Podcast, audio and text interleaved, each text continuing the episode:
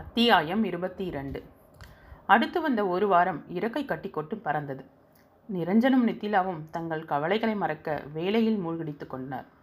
கூடிய வரையில் இருவரும் ஒருவரை ஒருவர் பார்த்து கொள்ளாமலும் தவிர்க்க முடியாத நேரத்தில் நேருக்கு நேர் பேசிக்கொள்ளாமலும் இருந்தாலும் ஒருவரை அறியாமல் மற்றொருவரை கவனித்து கொண்டே இருந்தனர். குறிப்பிட்ட நன்னாளில் முக்கிய பிரமுகர் ஒருவரின் தலைமையில் மயூரா ரிசார்ட் திறப்பு விழா அமர்க்கலமாக நடந்து முடிந்தது. நிரஞ்சனுக்கு அங்கேயே சில கான்ட்ராக்ட்ஸ் கிடைக்க அவனும் அதை பற்றி பேசி முடிவெடுக்கலாம் என்று கூறினான். வந்தவர்கள் ஒவ்வொருவராக விடைபெற நிரஞ்சனும் சரசுவும் கிளம்பினர். பின்னாலேயே மற்றொரு காரில் நால்வரும் புறப்பட்டனர். ரிஷியும் சகாதேவனும் ஏதேதோ பேசிக்கொண்டிருக்க நிதிலா அமைதியாக வெளியே பார்த்து கொண்டிருந்தாள். ஆனால் வைதேகி மட்டும் சொல்லவும் முடியாமல் விழுங்கவும் முடியாமல் தொண்டையில் அடுத்த பந்தை போல அவர் கண்ட காட்சிகள் உறுத்தி கொண்டிருந்தன. அம்மா இது ரிதன்யா நம்ம ஆடிட்டர் அங்கிள் கிட்ட ஜூனியராக ப்ராக்டிஸ் பண்ணிகிட்ருக்காங்க என்று அந்த பெண்ணை அறிமுகப்படுத்தும் போதே ரிஷியின் குரலும் முகமும் வைதேகிக்கு ஏதோ விஷயத்தை உணர்த்தியது. அத்தனை வேலைகளிலும் கவனத்தை செலுத்தினாலும் அவ்வப்போது அவன் ரிதன்யாவிடம் நேரடியாகவும் ஜாடையாகவும் பேசியதை கவனித்த வைதேகிக்கு இருவரின் இணக்கமும் வயிற்றில் புலியை கரைத்தது. சற்று தொலைவில் யாருடனோ பேசிக்கொண்டிருந்த நித்திலாவை பார்த்தார். ஸ்ரீயின் பார்வை மறந்தும் அவளது பக்கம் திரும்பவில்லை என்பதையும் கண்டவர் சந்தேகத்தை உறுதிப்படுத்துவதாக இருந்தது. வீடு வந்ததும் தன் அறைக்கு நித்திலா சென்றுவிட சோஃபாவில் அமர்ந்த ரிஷியை பார்த்த வைதேகி ஒரு வழியாக ரிசார்ட் வேலை முடிஞ்சாச்சு. இனி அடுத்தது உன் கல்யாணம் தான் என்றார். ஆரம்பிச்சிட்டிங்களா? என்று சலிப்புடன் சொன்னான். இன்னைக்கு ஈவினிங் ஜோசியரை வர சொல்ல போகிறேன் நீ எங்கேயும் போயிடாத. நல்ல நாள் குறிக்கணும். நிச்சயத்தையும் கல்யாணத்தையும் சேர்த்து ஒன்றா வச்சிடலாம். இனியும் நாளை தள்ளி போடுறதுக்கு எனக்கு விருப்பம் இல்லை. நித்திலாவை இனியும் தனியாக விடுறதா இல்லை. சீக்கிரமே அவளை இந்த வீட்டுக்கு கூட்டிகிட்டு வரணும் என்று அவர் பேசிக்கொண்டே போக ரிஷி எரிச்சலுடன் பெற்றோரை பார்த்தான். வைதேகி எதுக்குமா இவ்வளோ அவசரம்? கொஞ்சம் நிதானமாக பண்ணலாமே என்றார் சகாதேவன். அதெல்லாம் முடியாது. இவ்வளோ நாள் நான் பொறுமையாக இருந்தேன். இனி முடியாது. நல்ல முகூர்த்தத்தில் ரெண்டு பேருக்கும் கல்யாணத்தை முடிச்சே ஆகணும் என பிடிவாதமாக சொன்னார். சட்டென எழுந்த ரிஷி சரிம்மா நான் கல்யாணத்துக்கு சம்மதிக்கிறேன் என்றதும் வைதேகிக்கு அதிசயமாக இருந்தது. தான் தான் இல்லாததை கற்பனை செய்து கொண்டோமோ என்று மகனை பார்த்தார். ஆனா பொண்ணு ரிதன்யா என்ற வெடியை அவன் கொளுத்தி போட வைதேகியின் உற்சாக மனநிலை வெடிக்காமல் போன வேகத்தில் திரும்பி வந்த தீபாவளி ராக்கெட்டைப் போல புஸ்ஸெஞ்சானது ரிஷி என்னடா இதெல்லாம்? புரிஞ்சுதான் பேசுறியா? என்ற வைதேகியின் குரலை கேட்டு என்னவோ ஏதோ என ஹாலுக்கு ஓடி வந்தாள் நித்திலா. அவளை பார்த்த வைதேகிக்கு தான் தம்பிக்கு செய்து கொடுத்த சத்தியம் நினைவிற்கு வந்தது. சில நாட்களாக தன் வழக்கமான சிரிப்போ பேச்சோ இல்லாமல் நடமாடியவளை வேலை பளு என்று எண்ணி ஒன்றும் கேட்காமல் விட்டது தவறோ? இவளுக்கு எல்லாம் தெரியுமோ? அதனால்தான் இப்படி தன்னை மறைக்க முடியாமல் வேலை வேலை என்று அலைந்தாளோ என்று நீ கவலையுடன் அவளை பார்த்தார். இதுக்கு நான் ஒரு நாளும் சம்மதிக்க மாட்டேன். நித்திலா தான் இந்த வீட்டு மருமகன்னு நாலு வருஷத்துக்கு முன்னாலேயே முடிவு செஞ்சது. உனக்காகவே காத்துட்ருக்களோட மனசு. என்ன பாடுபடும்? நீ அதை நினைக்கவே இல்லையாடா? ஆசை காட்டி மோசம் செய்தது போல செய்யாத ரிஷி. அவள் ரொம்ப பாவம். ஏற்கனவே தனக்கு யாருமே இல்லைன்னு மனசுக்குள்ளே புழுங்கிட்டு இருக்கா அது புரியாமல் இல்லை எனக்கு. அதனால தான் திரும்ப திரும்ப நான் சொல்லிகிட்ருக்கேன் இருக்கேன் அவளை இனியும் எனக்கு தனியாக விடு விடுவதுக்கு விருப்பம் இல்லை. அவளுக்கு ஒரு நல்ல வாழ்க்கை அமைச்சு கொடுக்கறது நம்ம பொறுப்பு. என் தம்பிக்கு நான் கடைசி நேரத்தில் சத்தியம் செஞ்சு கொடுத்துருக்கேன். அந்த சத்தியத்தை நான் காப்பாற்றணும் ரிஷி. என்று மகனை கையெடுத்து கும்பிட்டு கண் கலங்க கேட்டார். ரிஷி படியில் நின்றிருந்த நித்திலாவை பார்த்தான். அவள் என்ன செய்வதென தெரியாமல் கைகளை பிசந்தபடி நின்றிருந்தாள். ஒரு முடிவுடன் அத்தை அத்தனை எதுவும் சொல்லாதீங்க. எனக்கு எந்த கஷ்டமும் இல்லை. எனக்கு எல்லா விஷயமும் முன்னாலேயே தெரியும். என்றவள் வைதேகியின் பார்வையில் தலை கவிழ்ந்தாள். உனக்கும் தெரியுமா? என்னங்க? பார்த்தீங்களா இவங்க ரெண்டு பேரையும்? என்றபடி தன் கணவரை பார்த்தார். அவரும் எனக்கும் தெரியும் வைதேகி என்றார் மெல்லிய குரலில். திகைத்து நின்றவர் அப்போ எனக்கு மட்டும்தான் தெரியாதா? இதை தான் அப்படி கூடி கூடி அப்பாவும் பிள்ளையும் பேசுனீங்களா? இன்னும் எனக்கு தெரியாமல் என்னெல்லாம் நடந்திருக்கு? அவன் சின்ன பையங்க. நீங்கள் அவனுக்கு எடுத்து சொல்லி புரிய வச்சுருக்கணும்ல. என் தம்பிக்கிட்ட இவன் கல்யாணத்தை பற்றி நான் தானே பேச்ச ஆரம்பித்தேன் அதனால தானே அவனும் சம்மந்தம் சொன்னான்? இப்போ வேற ஒரு பொண்ணை கல்யாணம் பண்ணி வைக்கணும்னு கேட்குறானே இதெல்லாம் நல்லாவா இருக்கு? என் தம்பிக்கு நான் செஞ்சு கொடுத்த சத்தியம் என்ன ஆகிறது என்று ஆற்றாமையுடன் கேட்டார். அம்மா ப்ளீஸ் ரிலாக்ஸ் நான் சொல்கிறத கேளுங்க. பெரியவங்க நீங்கள் ரெண்டு பேரும் பேசினா போதுமா? எங்களை கேட்க வேணாமா? நித்திலா என்னை முத முதல்ல பார்த்தபோது என்னன்னு சொல்லி கூப்பிட்டா. நீங்களாம் மறந்துருக்கலாம் ஆனால் நான் மறக்கலை. என்னை அண்ணான்னு கூப்பிட்டாம்மா. அன்னையிலேருந்து அவளை என் தங்கச்சியாக தான் நான் நினைக்கிறேன். நான் எப்படிம்மா? என்று நிறுத்தியவன் அது மட்டும் இல்லை நித்திலாவும் என்னை காதலிக்கலை என்றதும் உனக்கு எப்படா தெரியும்? அவளோட மனசை மறைச்சிருக்கலாம் இல்லையா? உன்னோட விருப்பத்துக்காக அவ தன்னோட மனசை வெளிக்காட்டாமல் இருக்கலாம் இல்லையா? என்றார் வைதேகி. எனக்கு தெரியுமா என்ன நித்திலா விரும்புறது என்ன இல்லை நிரஞ்சனை. அப்புறம் எப்படி அவள் என்னை கல்யாணம் பண்ணிக்க சம்மதிப்பா? என்று அவன் உண்மையை போட்டு உடைக்க வைதேகியை விட நித்திலா அதிர்ந்து போனாள். எப்படி தெரியும்? தன்னை தவிர யாருக்கும் தெரியாத உண்மை ரிஷிக்கு எப்படி தெரியும்? நிச்சயம் நிரஞ்சன் சொல்லியிருக்க மாட்டான். பின்னர் எப்படி? என்று குழப்பத்துடன் அவனை பார்த்தாள். என்ன நித்திலா குழப்பமாக இருக்கா? இவனுக்கு எப்படிடா இந்த உண்மையெல்லாம் தெரியும்னு? உங்கள் ரெண்டு பேரையும் கண்காணிக்க சொன்னதே அப்பாதான் என்று சகாதேவனை பார்த்தார். மாமாவா? என அவள் முணுமுணுக்க சகாதேவன் வாஞ்சையுடன் அவளை பார்த்தார். பாசத்துடன் அவள் தலையை வருடி கொடுத்தவர் நித்திமா நான் உங்கள் ரெண்டு பேரோட முதல் பார்வையிலே புரிஞ்சுக்கிட்டேன். ரஞ்சன் உன்னை ஆர்வத்துடன் பார்த்ததும் பேச துடித்ததும் உள்ளுக்குள்ளே தெரிஞ்ச ஒரு எச்சரிக்கையோட கூடிய ஒதுக்கமும் உங்களை கண்காணிக்க வச்சது. முதல்ல இங்கே ரொம்ப நாள் தங்க முடியாதுன்னு சொன்னார் ரஞ்சன். ஹோட்டலுக்கு போனதுமே ரிஷிக்கு ஃபோன் செஞ்சு தங்க சம்மதிச்சது. பூமி பூஜை அன்னைக்கு உங்கள் ரெண்டு பேருடைய பார்வை பரிமாற்றம்னு உங்களுடைய மனசை வெட்ட வெளிச்சமாக்கிருச்சு. ஏதோ ஒரு கோபம் உனக்கு அவன் மேலே இருக்குன்னு புரிஞ்சுது.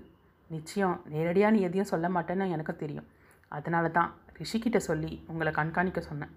எனக்கு நீ என் மருமகளாக வரலைங்கிற வருத்தம் இருந்தாலும் ஒரு மகளாக இருந்து உன்னோட ஆசைப்படி உன் கல்யாணத்தை நடத்தி வைக்கிறது எங்களோட கடமைம்மா. உன்னோட சந்தோஷமும் எங்களுக்கு ரொம்ப முக்கியம் என்றவர் தன் மனைவியின் பக்கமாக திரும்பினார். வைதேகி நமக்கு ஒரு பொண்ணு இருந்தால் ரஞ்சனிக்கு கல்யாணம் செஞ்சு கொடுப்பேன்னு நீ சொன்னது நினைவு இருக்கு இல்லையா இன்னைக்கு நித்திலாவை உன் மகளாக நினச்சி சம்மதம் சொல்லு. நமக்கு நம்ம குழந்தைங்க சந்தோஷம் முக்கியம். யோசிக்காத வைதேகி. நாம தான் நித்திலாவுக்கு நல்ல வாழ்க்கை கொடு அமைச்சு கொடுக்கணும். அவளோட மனசுக்கு பிடிச்சவனோட அவள் சந்தோஷமாக இருக்கட்டும். இதுக்கு உன் தம்பியோட ஆத்மா நிச்சயமாக சந்தோஷப்படும் என்றார். மனம் தெளிவடைந்த வைதேகி ஆமாம் நம்ம குழந்தைங்க சந்தோஷம் நமக்கு முக்கியம். அதுக்காக தானே ஒரு குழந்தைய கைவிட முடியாமல் நான் தவிச்சேன். நித்திக்கும் நிரஞ்சனம் பிடிச்சிருக்க போது எனக்கு என்ன தடை இருக்க போகுது நாளைக்கு சரசு கிளம்புறாங்க இல்லையா அதுக்கு முன்னால் கல்யாணத்தை பற்றி பேசி முடிச்சிருவோம் என்றார் சந்தோஷத்துடன். இல்லை அத்தை எனக்கு இப்போ கல்யாணம் வேண்டாம். அத்தான் கல்யாணம் முடியட்டும். நான் கொஞ்ச நாள் உங்கள் கூட வந்து தங்கியிருக்கேன். மற்றதை அப்புறம் பேசிக்கலாம் என்று சொல்லும்போதே அவளது கண்கள் கலங்கின. என்ன? இப்போ கல்யாணம் வேணாமா? நீ தாராளமாக எங்கள் கூட தங்கிக்கலாம். இன்னையிலேருந்தே எங்களோட இரு. அதுக்காக வயசு பொண்ணு உன்னை வீட்டில் வச்சுட்டு அவனுக்கு கல்யாணம் பண்ண முடியுமா? என்னங்க? முதல்ல சரசுக்கிட்ட பேசலாம். இன்னைக்கு முழு நாளும் நல்ல நாள் தான் கிளம்புங்க என்றார். அத்தை ப்ளீஸ் வேண்டாம். இந்த கல்யாணம் நடக்காது. என்னை கம்பல் பண்ணாதீங்க என்றவள் தன் அறைக்கு செல்ல மூன்று பேரும் ஒரே நேரத்தில் நிதிலா என அழைத்தும் தன் அறைக்கதவை அவள் திறக்கவே இல்லை. என்னம்மா அது? ஏன் திடீர் இவ இப்படி இருக்கா? என்று ரிஷி சலித்து கொண்டான். என்னவா இருக்கும்? அவங்களுக்குள்ள அப்படி என்ன பிரச்சனை? அவளும் சொல்ல மாட்டேன்றா.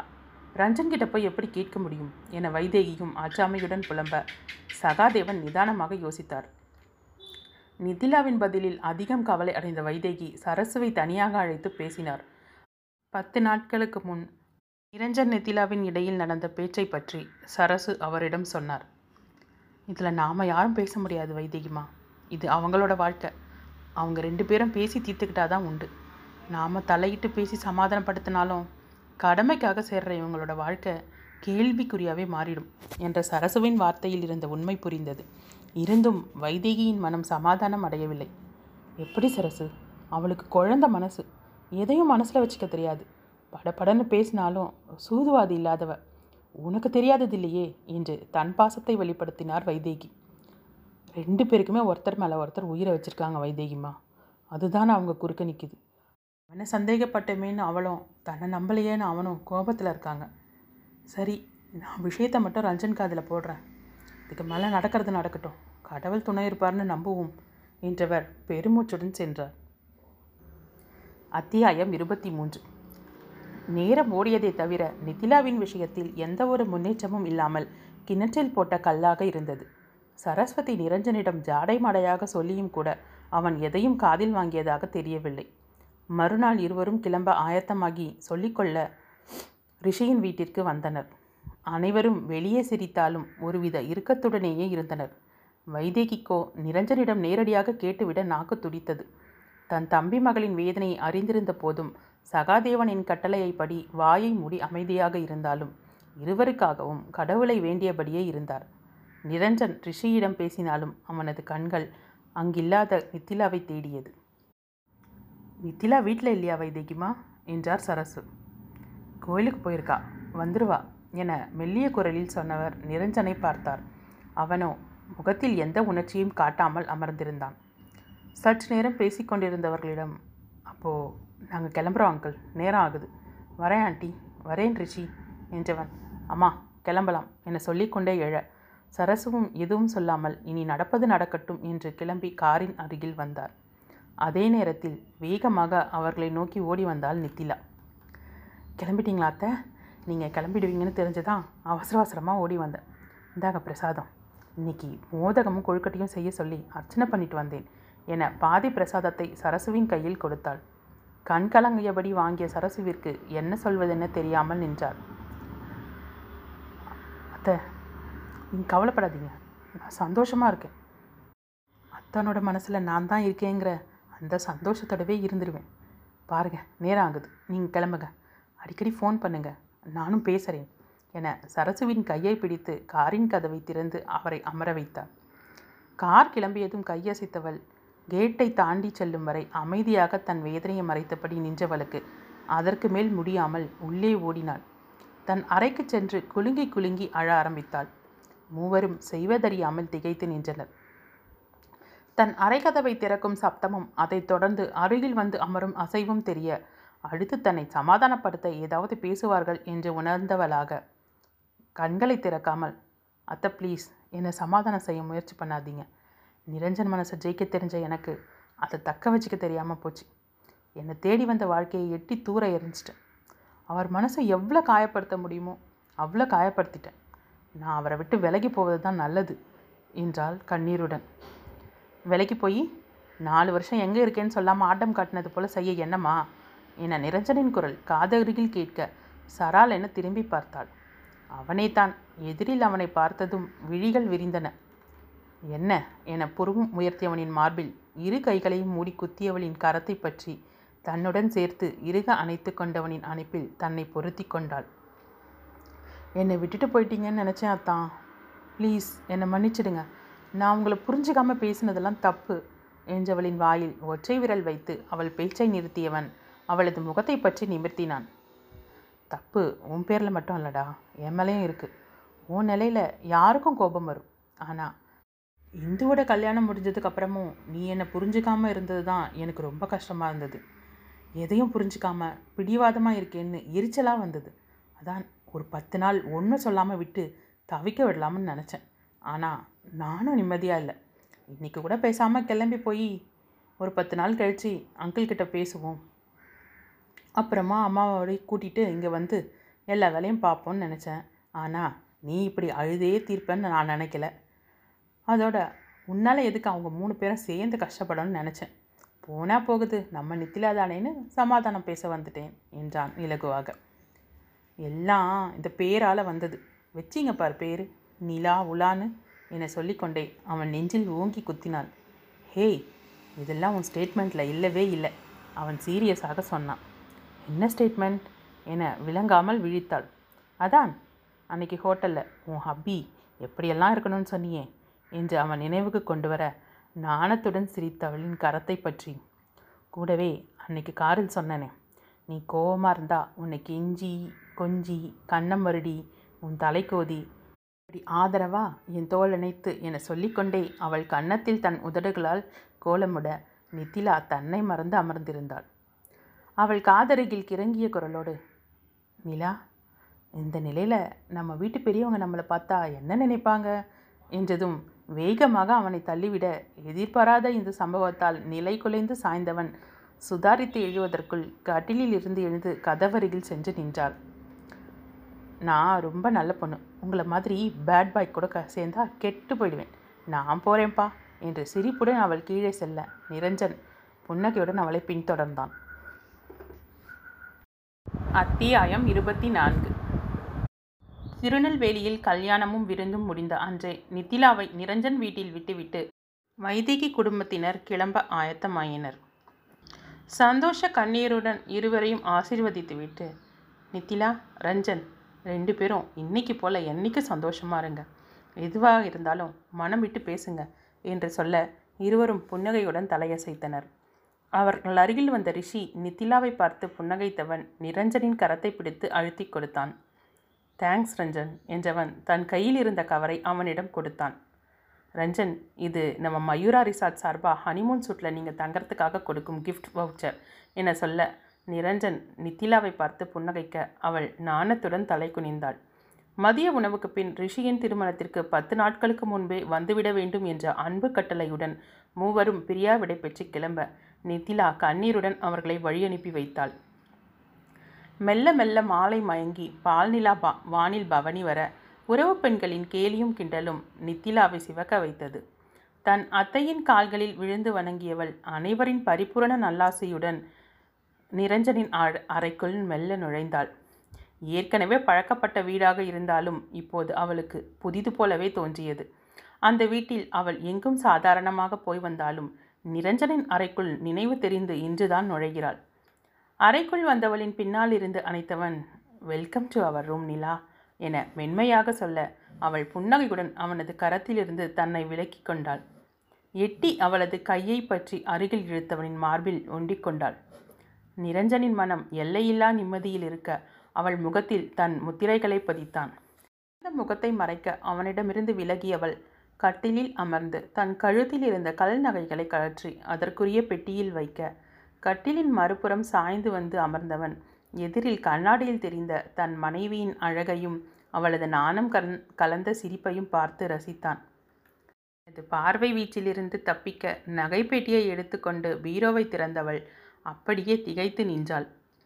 நகைப்பெட்டியை ஒரு புறமாக வைத்தவள் கண்ணை உறுத்தாத அழகிய வண்ணங்களில் இருந்த புடவைகள் சல்வார் ஜெய்ப்பூர் மணப்பெண் உடை அத்தோடு தான் நிரஞ்சனின் பிறந்த நாளுக்கு வாங்கி கொடுத்த குற்றாலத்திற்கு அவன் அணிந்து வந்த உடை என இருக்க மறுபுறம் காணாமல் போன தன் தலை கிளிப் பழையது என தூக்கி எறிந்த பிளாக் மெட்டல் கழுத்தாரம் என்று தனது உடைமைகள் அனைத்தும் அங்கே குடியிருக்க கண்கள் கலங்க தன் கணவனை திரும்பி பார்த்தாள். நிலா என கையை நீட்டியவனின் கைகளில் ஓடி வந்து தஞ்சமடைந்தாள். சாரி அத்தா சாரி என அவன் முகம் முழுக்க முத்திரை பதித்தாள். ஹேய் போதும் அழுதது இனி இப்படி சின்ன குழந்தை மாதிரி அழக்கூடாது என கண்டிப்பான குரலில் சொன்னான். ம் என்று தலையசைத்தவள் இவ்வளவு ஆசையை மனசில் வச்சுட்டு ஏன் நீங்கள் என்கிட்ட ஒன்றுமே சொல்லலை? என கேட்டாள்.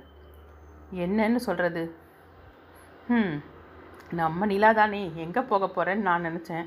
ஆனால் நாலு வருஷம் மறைஞ்சிருந்து எனக்கு ஆட்டம் காட்டிட்ட என்று சிரித்தான். நீங்கள் முதல்லயே சொல்லியிருந்தா நான் ஏன் சொல்லாமல் போக போகிறேன் என உள்ளடங்கிய குழைந்த குரலில் சொன்னாள். எதையும் வெளில சொல்லாமல் பட்ட அவஸ்தை உனக்கு எங்கே தெரியும்? என் உள்ளம் தவியா தவிக்கும். அந்த தவிப்பு அடங்காமல் தானே நீ ஊர்லேருந்து வரேன்னு தெரிஞ்சதும் உன்னை பார்த்து என் காதலை சொல்லிடணும்னு நீ வர்றதுக்கு முன்னாலேயே நான் வந்தேன். இன்னும் நாலு நாளில் வருவேன் மூணு நாளில் வருவேன்னு நான் நாளை எண்ணிக்கிட்டு இருந்தா நீ ரெண்டு நாளைக்கு முன்னாடியே வந்து நிற்கிற நீ அம்மா கிட்ட கொஞ்சம் கொஞ்சி பேசும்போது என்கிட்ட அப்படி பேச மாட்டியா? உரிமையோடு பழக மாட்டியான்னு ஏக்கமாக இருக்கும். இதோ பார் என மேஜை மீது இருந்த தன் பெற்றோரின் ஃபோட்டோ இருந்த ஃப்ரேமை எடுத்தவன் அந்த புகைப்படத்தின் பின்னால் இருந்து ஒரு ஃபோட்டோவை உருவி காட்டினான். அதில் நிரஞ்சனின் அன்னையின் கழுத்தை கட்டிக்கொண்டு நித்திலா நின்றிருந்தாள்.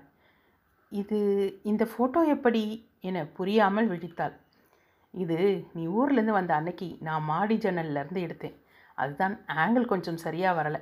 நீ அம்மாட்ட பேசிட்டு புக் எடுக்க வந்தது என் ஃபோட்டோவை யாருக்கும் தெரியாமல் திருடிட்டு போனது அதுக்கு நீயே சமாதானமும் சொல்லி என்னையும் நடுவில் இழுத்தது எல்லாத்தையும் பார்த்து ரசிச்சிட்டு இருந்தேன் என்று சிரித்தான். ஐயோ என வெட்கத்துடன் நெஞ்சில் முகம் புதைத்தாள். அவளை நெஞ்சோடு அணைத்து கொண்டவன் அந்த நிமிஷம் நான் அடைஞ்ச சந்தோஷத்தை சொல்ல வார்த்தைங்களே இல்லை நிலா. நீ வந்த ரெண்டே நாளில் இந்துவும் வந்தா. அவளுக்கு மட்டும்தான் நான் உன்னை பற்றி சொல்லியிருந்தேன். அவளுக்கு உன்னை சீண்டி பார்க்கணுன்னு ஆசை. அவள் உன்கிட்ட விளையாடினதெல்லாம் நீ சீரியஸாக எடுத்துக்குவேன்னு நாங்கள் எதிர்பார்க்கவே இல்லை. என்னோட மனசை சொல்கிறது போல தான் நீ வாங்கிட்டு வந்த உடைய நான் அன்றைக்கி குற்றாலத்துக்கு போட்டுட்டு வந்தேன். எப்படியும் வீட்டுக்கு வர்றதுக்கு முன்னால் உன்கிட்ட விஷயத்த சொல்லிடணும்னு. நீ உன் படிப்பை முடித்ததும் அம்மா கிட்ட பேசலான்னு நினச்சேன். எல்லாம் நல்லபடியாக போயிட்டு இருந்தப்போ கடைசியில் கோவிலில் வந்து தலைகீழாக மாறிப்போச்சு. ஓ மூட் அவுட்டுக்கு காரணம் புரியாமல் நான் தவிக்க அது கோபமாக மாறுச்சு. அதான் உன்கிட்ட எதுவும் பேசாமல் இந்துவை மட்டும் தென்மலைக்கு கூட்டிகிட்டு போயிட்டு வந்தேன். அதுக்கு பின்னால் வந்த நாளில் நீ என்கிட்ட பேசவே இல்லை என வருத்தத்துடன் சொன்னான். ஓ ஆனால் அப்போ நான் பேசாமல் இருந்ததுக்கு காரணம் அத்தை பாட்டிக்கிட்ட நம்ம கல்யாணத்தை பற்றி பேசினாங்க. அதுக்கு கேள்விப்பட்டதும் உங்களை பார்க்கவே எனக்கு வெக்கமாக இருந்தது. அதை உங்கள் மேலே இருக்கிற ஏதோ ஒரு கோபத்தால் நான் பேசாமல் இருக்கேன்னு நினச்சிட்டீங்க. ம் அதுக்கப்புறம் நீயும் என்கிட்ட சொல்லாமலேயே ஊருக்கு கிளம்பிட்ட. மாமாவும் பாட்டியும் இறந்து தெரிஞ்சதும் உன்னை பார்க்க ஓடி வந்தேன். ஆனால் நீ எங்கேன்னு யாருக்குமே தெரியல. உன் சொந்தங்க யாரையும் எனக்கு தெரியாது. அந்த நேரம் நான் பட்ட துன்பம். போதும்டா சாமி என்று தலையை உலுக்கி கொண்டான்.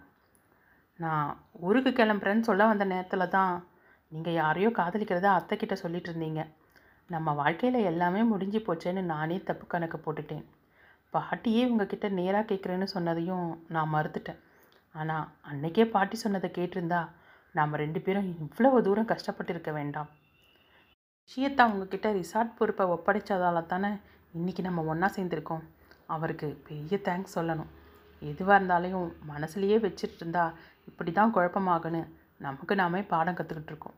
ஆனால் நம்ம கல்யாணத்தை அப்பாவும் பாட்டியும் இருந்து நடத்தியிருந்தா எவ்வளோ சந்தோஷப்பட்டிருப்பாங்க. என சொல்லும்போதே கண்கலங்க அவன் தோளில் தலை சாய்த்து கொண்டாள். உத்தரவாக அவளது முதுகை தடவி கொடுத்தான். தப்பு பண்ணிட்டேன் அத்தான் நான் ரொம்ப பெரிய தப்பு பண்ணிட்டேன். பாட்டியோட வீட்டையும் அப்பா வாங்கிய வீட்டையும் நான் விற்க சொல்லியிருக்கக்கூடாது எதையோ மறக்க நினச்சி அவங்க வாழ்ந்த வீட்டை விற்க சொல்லிட்டேன் என கலங்கியவனின் கண்ணை துடைத்து விட்டவன் பீரோவிலிருந்து எதையோ எடுத்து வந்தான். அவளது கரத்தை பற்றி என்னோடு வா என்று அழைத்து கொண்டு நித்திலாவின் பாட்டியின் வீட்டின் முன்னால் வந்து நின்றான். ஐயோ அத்தான். என்ன இது? யாராவது பார்த்தா என்ன நினைப்பாங்க? கல்யாண ஆசதியில் எல்லோரும் நல்லா தூங்குறாங்க. நாம் எழுந்து வந்ததை அத்தை பார்த்தாங்க? அவ்வளோதான். இந்த நேரத்தில் இன்னொருத்தர் வீட்டு கதவை தட்டுவாங்களா? என்று கிசுகிசுத்தவள் பயத்துடன் சுற்றும் முற்றும் பார்த்தாள். ஷ் அவசர கொடுக்க என்றவன் தன் கையில் இருந்த சாவியால் வீட்டை திறந்து உள்ளே சென்றவன். வாங்க மேடம் என்று சொல்ல புரிந்ததும் தவிப்பும் சிலிர்ப்புமாக இதெல்லாம் நிஜமா? என்று தோன்ற அவன் முகத்தை பார்த்தபடியே உள்ளே நுழைந்தாள். ஹாலில் இருந்த ஊஞ்சலை பார்த்ததும் பழைய நினைவுகள் அலையென புரள தன் பாட்டி அமரும் இடத்தை தொட்டு கலங்கியவள். தேங்க்ஸ் அத்தான் தேங்க்ஸ். எனக்காக என்னெல்லாம் செஞ்சிருக்கீங்க? என்று ஆனந்தத்தில் தழுதழுத்தாள். என்னடா செய்தேன் உன்னை தேடினேன் நீ எங்கே இருக்கேன்னு தெரியவே இல்லை. அப்போ தான் இந்த வீட்டை நீ வித்துட்டதாக கேள்விப்பட்டேன். அவங்கக்கிட்ட விசாரித்தோம் உன் இடம் தெரியல. வீட்டை வாங்கியார்கிட்டமே மேற்கொண்டு பேசி பணம் கொடுத்து உன் நினைவாக இருக்கட்டும்னு நானே வாங்கிட்டேன். கூடிய சீக்கிரமே தர்மபுரியில் உள்ள அப்பா வீட்டையும் வாங்கிடலாம் என்றவனது கன்னத்தில் மாறி மாறி முத்தமிட்டவள் அவனை இறுக அணைத்து கொண்டாள். சிறு குழந்தையைப் போல வீடு முழுவதும் அவனுடன் கைகோர்த்து சுற்றி வந்தாள். இங்கே எந்தபடியே தான் நான் உங்கள் ரூமை பார்த்துட்ருப்பேன் என்று தன் அறை ஜன்னலில் இருந்து அவன் அறையை சுட்டி காட்டினாள்.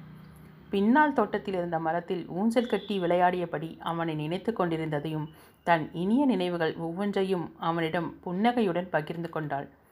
இருவரும் தங்களை மறந்து இருக்க நிரஞ்சன் நிலா என்னோடு வருகிறாயா? என்று கேட்டான். ஊஞ்சல் அவன் கையணப்பில் அவன் மீது சாய்ந்து அமர்ந்திருந்தவள் கண்களை மூடிக்கொண்டே எங்கே? என கேட்டாள். நம்ம ஆஃபீஸ்க்கு. திரும்பி அவனை பார்த்து உதட்டை சுழித்தவள் ஐயோடா நான் வந்தால் உங்களால் என்னை சமாளிக்க முடியாதே என்றாள் கிண்டலாக. யாரடி சொன்னது?